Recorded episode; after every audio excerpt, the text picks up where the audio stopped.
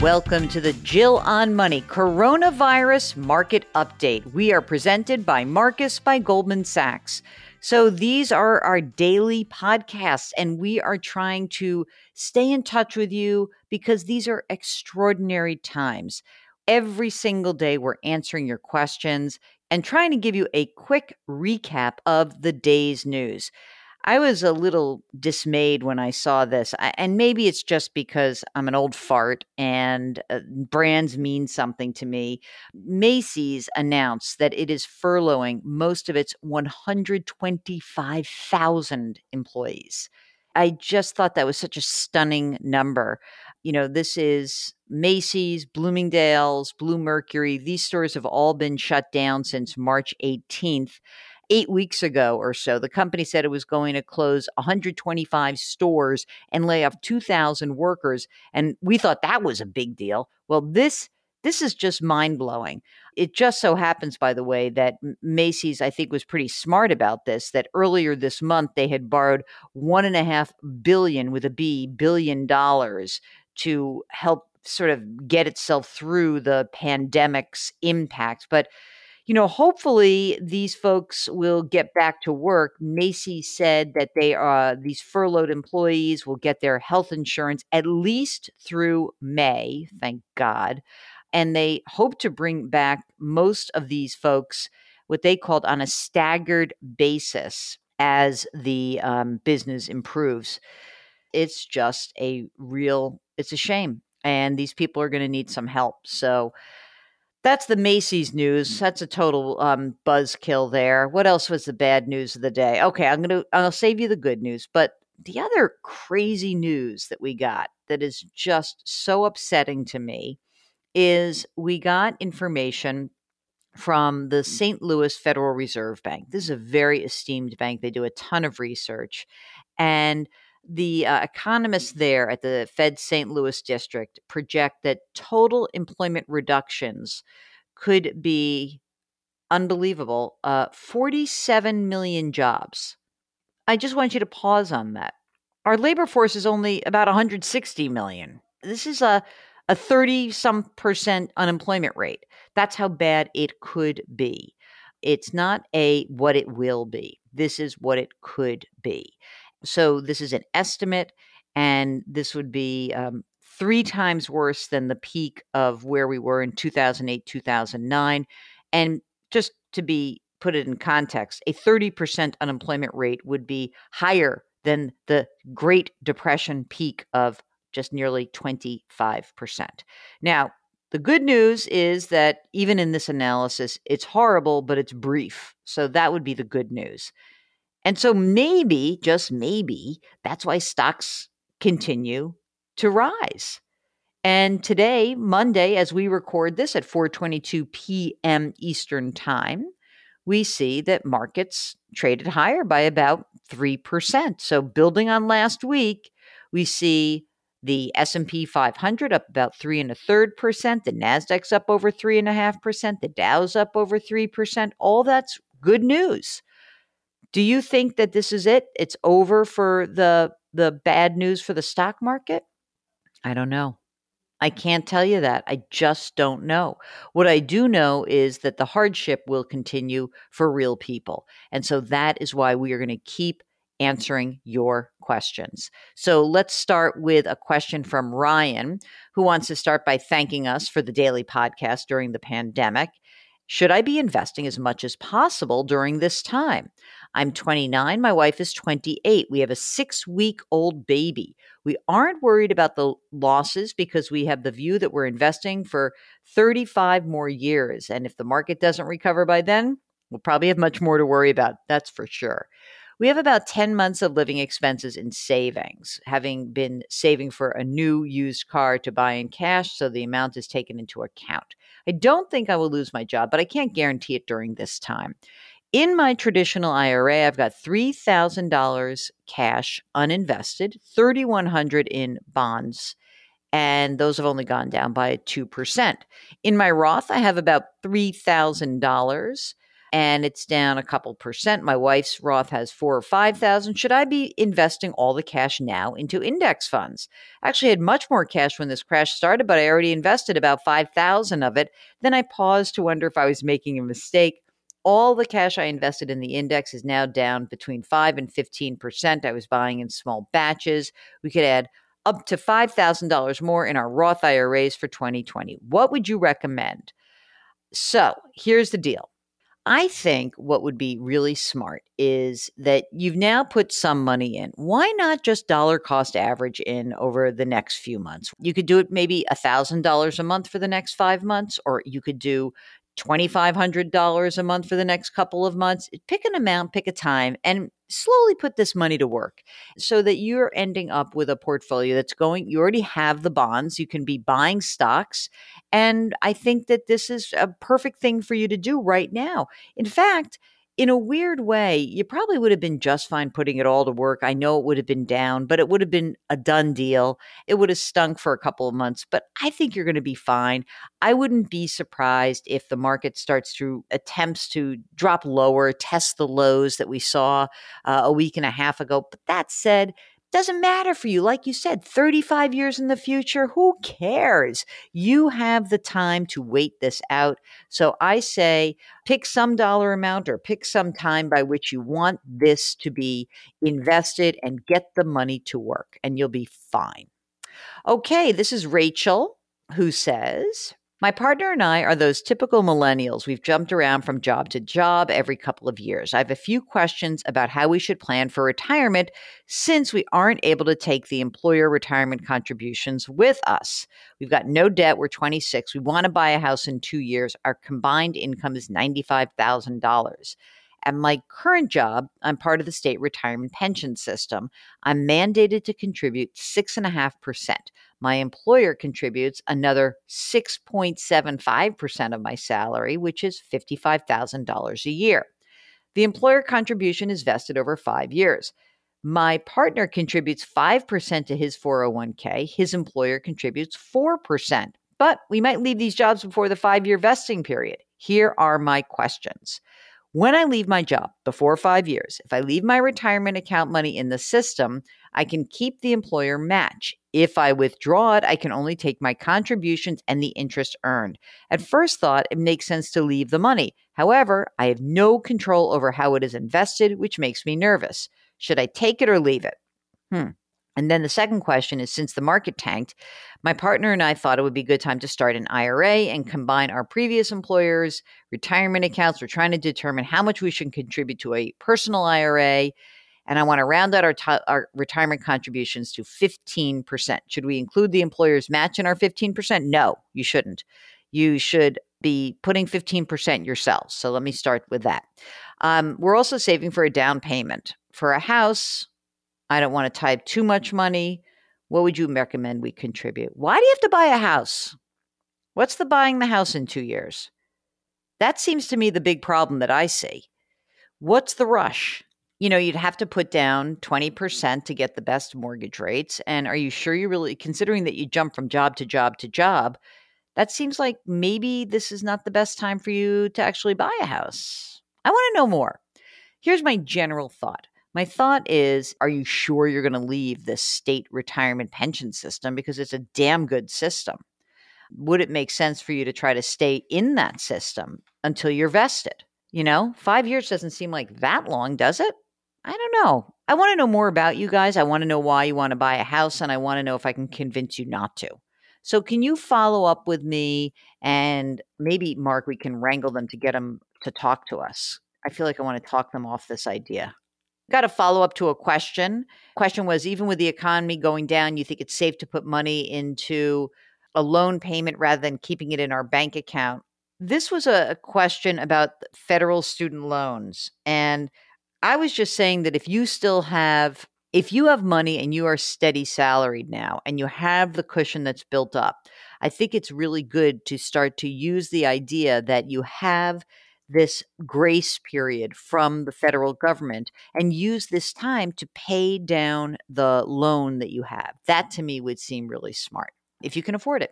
Eric uh, writes, I'm equal partners with two optometrists in a private practice in Connecticut. The practice is 45 years old, financially stable. However, with the pandemic, we had to furlough our employees so they can collect unemployment and we can keep the business financially strong enough to weather this storm. We're only open to see emergency patients. Our daily business income has been hammered. We have a line of credit with $58,000 remaining on an original $90,000 loan. The money we have not used is not related to the current situation, it's from equipment purchases, etc. We're considering taking out an SBA loan under the Economic Injury Disaster Loan Program. My two part question is about the risk I'm taking with my partners in this loan. My wife and I have no personal debt except our mortgage. We have well over six months of emergency funds. My wife is a school counselor, so she is still getting paid her salary and her job is safe. My younger partner has a high mortgage still has student loan debt and buying into the practice. The other is about two years from retiring. So here's one from what I understand the SBA loan, like others, if the business were to go under, we would each be on the hook for the amount we borrow as a total. Yes, that's right. You're not, you're not one third each. You're joint and severally liable. So if one person doesn't pay, the two are actually on the hook. Absolutely true. Here's a question also what would happen if one partner was unable to pay? The other two would be responsible for the payment. Would that ever happen? Yes. Uh, he says, I can't believe I'm asking that question. So, yes, you're joint and severally liable because you're a partnership. But the question really is the loan programs that are out there through the SBA allow for you to have this loan forgiven if you keep the people employed over these eight weeks. So I'm going to encourage you to um, look at our website and you know this i know this is like such a hard time for people and it's like the last thing you want to do is like do this but um, if you go to the resource section at jill on money and you can see that there's um, a very we have a link to the small business administration and there's a ppp called the Paycheck Protection Program. And then there's the economic injury disaster loans. And there are bridge loans. And I think that it would be helpful for you to start looking through these programs and seeing which one actually makes the most sense. That's what's really important. You know, again, if you if you have this plan, you will get some relief about principal and interest so that if things go on longer than you expect, then hopefully all three of you can get through this. But I think you guys are going to really have to look hard at this. The hard credit inquiry and your credit score. I the question is, you know, what would happen should I should I refinance first? I would say this, if I could right now, refinance your mortgage first and then do the SBA loan. And you can start the process of doing the SBA loan, but I think it's going to be a while. I'd rather you just get your your own refi done as quickly as possible. I think that would make most sense. Uh, okay, Eddie writes, family of four. My wife and I are self-employed in a tiny business with low overhead. Our combined income is, he says, weighs in at a hefty $30,000 annually. Our only debt is our mortgage. It has $47,000 remaining at 3.375%. Our retirement accounts are a bit behind, 120 grand between us. The majority is in money markets because I cashed out 85% early this month from equity funds when they were down just 5% on the year. I typically do not time the market. This situation was extraordinary. I want a dollar cost average back in soon. I know it's almost impossible to call a bottom, but that's not my question. I'm desperate to pay off our mortgage. I am able to pull out $22,000 in contributions penalty free. I've already transferred um, the money and I'm going to apply this. As, am I crazy? Yeah, you're crazy. You're crazy because you don't have enough liquidity. I mean, I almost would prefer if you're getting the money back in the market, that's fine. Do that. But why do you feel like you have to pay off this mortgage? The mortgage is cheap, it's manageable, you're okay, you're making things work.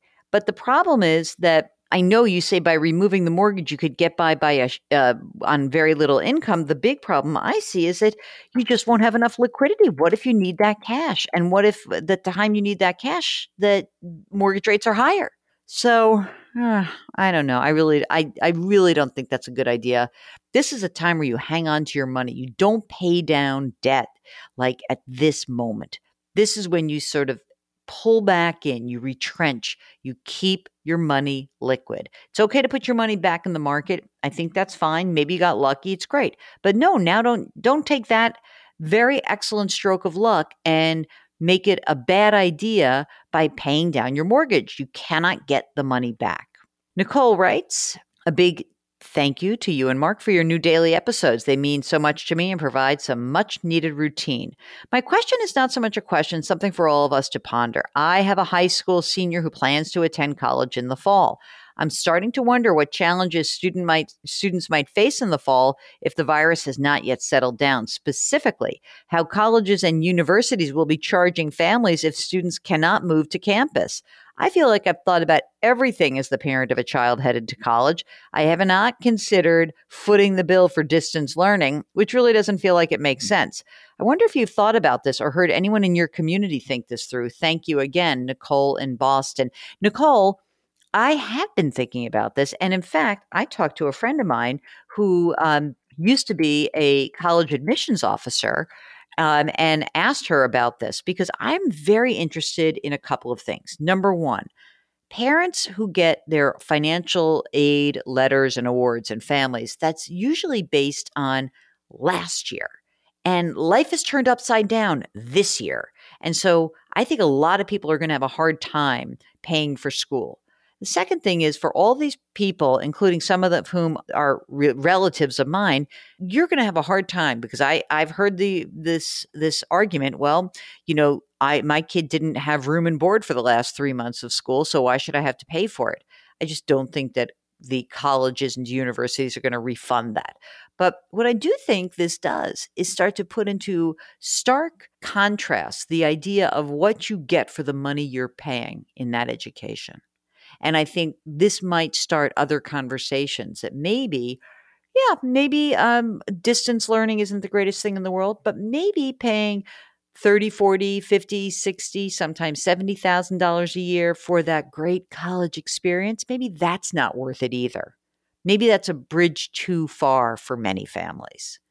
I think we have to have really very important conversations now about whether we think this is worth it and we meaning as a society and as families i was just talking to somebody today mm-hmm. somebody who i work with at cbs and this person said to me that says oh my son got into three different universities.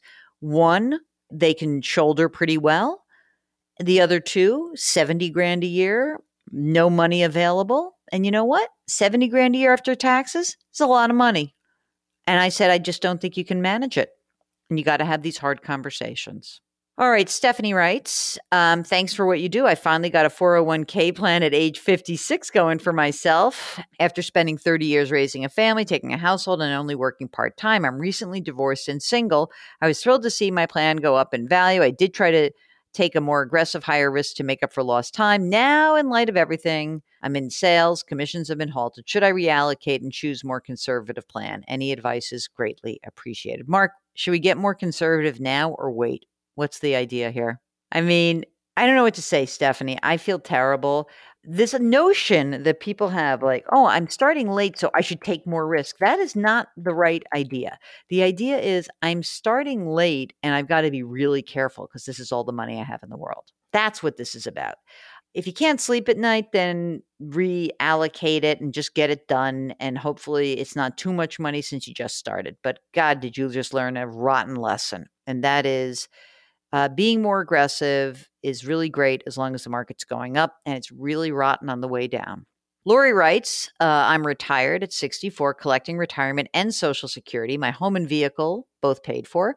I have around $10,000 in my checking account and in my something around $40,000. I'm not sure what that is. It looks like a credit union.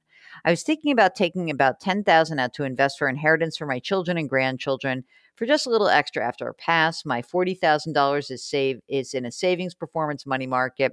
If you could give me advice about what I should do with the extra money, stock, bond, CD at my age, I don't think I want anything high risk. Sincerely, Lori. Lori, you know what? If you don't want high risk, don't do anything let your kids take care of it. If your kids need help, you're going to want that money to be stable. If you don't like investing and you're really uncomfortable, this is not a great time to just jump in. This is a really scary time. So be careful. Okay. David says in the next few months he'll be retiring. He's going to receive a lump sum, $23,000. I'm wondering where to invest the money with zero fees, where it will make a few dollars and be safe. My wife um, and I want to have access to any time we want without penalty. Thanks for the opportunity. Have a great and healthy day, David. Well, if you don't want fees, you either have the choice of putting money in sort of a high yield checking savings money market account. You can go to depositaccounts.com for that. You can go to our sponsor, Marcus. They've got, you know, online savings accounts as well. Um, if you want to be able to invest it, you know, it's hard. He wants to make he wants to make a few dollars and be safe. Yeah, I mean, Mark says that sounds like a CD to him. I mean, so that's not an investment, that's a, a higher yielding savings vehicle. I don't think you really want to put money in the stock market. I don't think you really want to be putting money even in the bond market. So go to depositaccounts.com, go check out the different things that are available for you there. Again, if you know you don't like risk, then do not take risk. John and Mary. Oh, I feel very holy right now. Uh, Dear Jill Schlesinger, we just wanted you to know we are fans. Whenever you come on CBS or we see you on other programs, we stop and we watch. Your advice is generally spot on. Thank you. Keep up the good work, John and Mary. Hey, John and Mary, thanks for writing. And I think generally I try to do a good job, but you know, I don't always get it right. If you're listening to this right now and it's early in the morning, hey, I'm going to be on CBS this morning. I'm going to be talking about those Macy's layoffs, those furloughed employees at Macy's. So check out your local CBS television station. Otherwise, keep sending us your emails, keep telling us what's on your mind, keep passing along this podcast to people that you know and love so that you don't have to answer their questions. We love to help all of you guys out. The email address is askjill at jillonmoney.com. And of course, be sure to go onto the Jill on Money website go to the resource section, and we're continuing to put some resources up there for you guys around the pandemic, the lifeline from Congress, some of the FAQs from the New York Times, uh, the guide for small businesses. So we're, we're trying to help you out. If you need more than that, well, of course, just send an email, and we have a contact button in the upper right hand corner of the website. Thank you so much for listening, and we will talk to you tomorrow.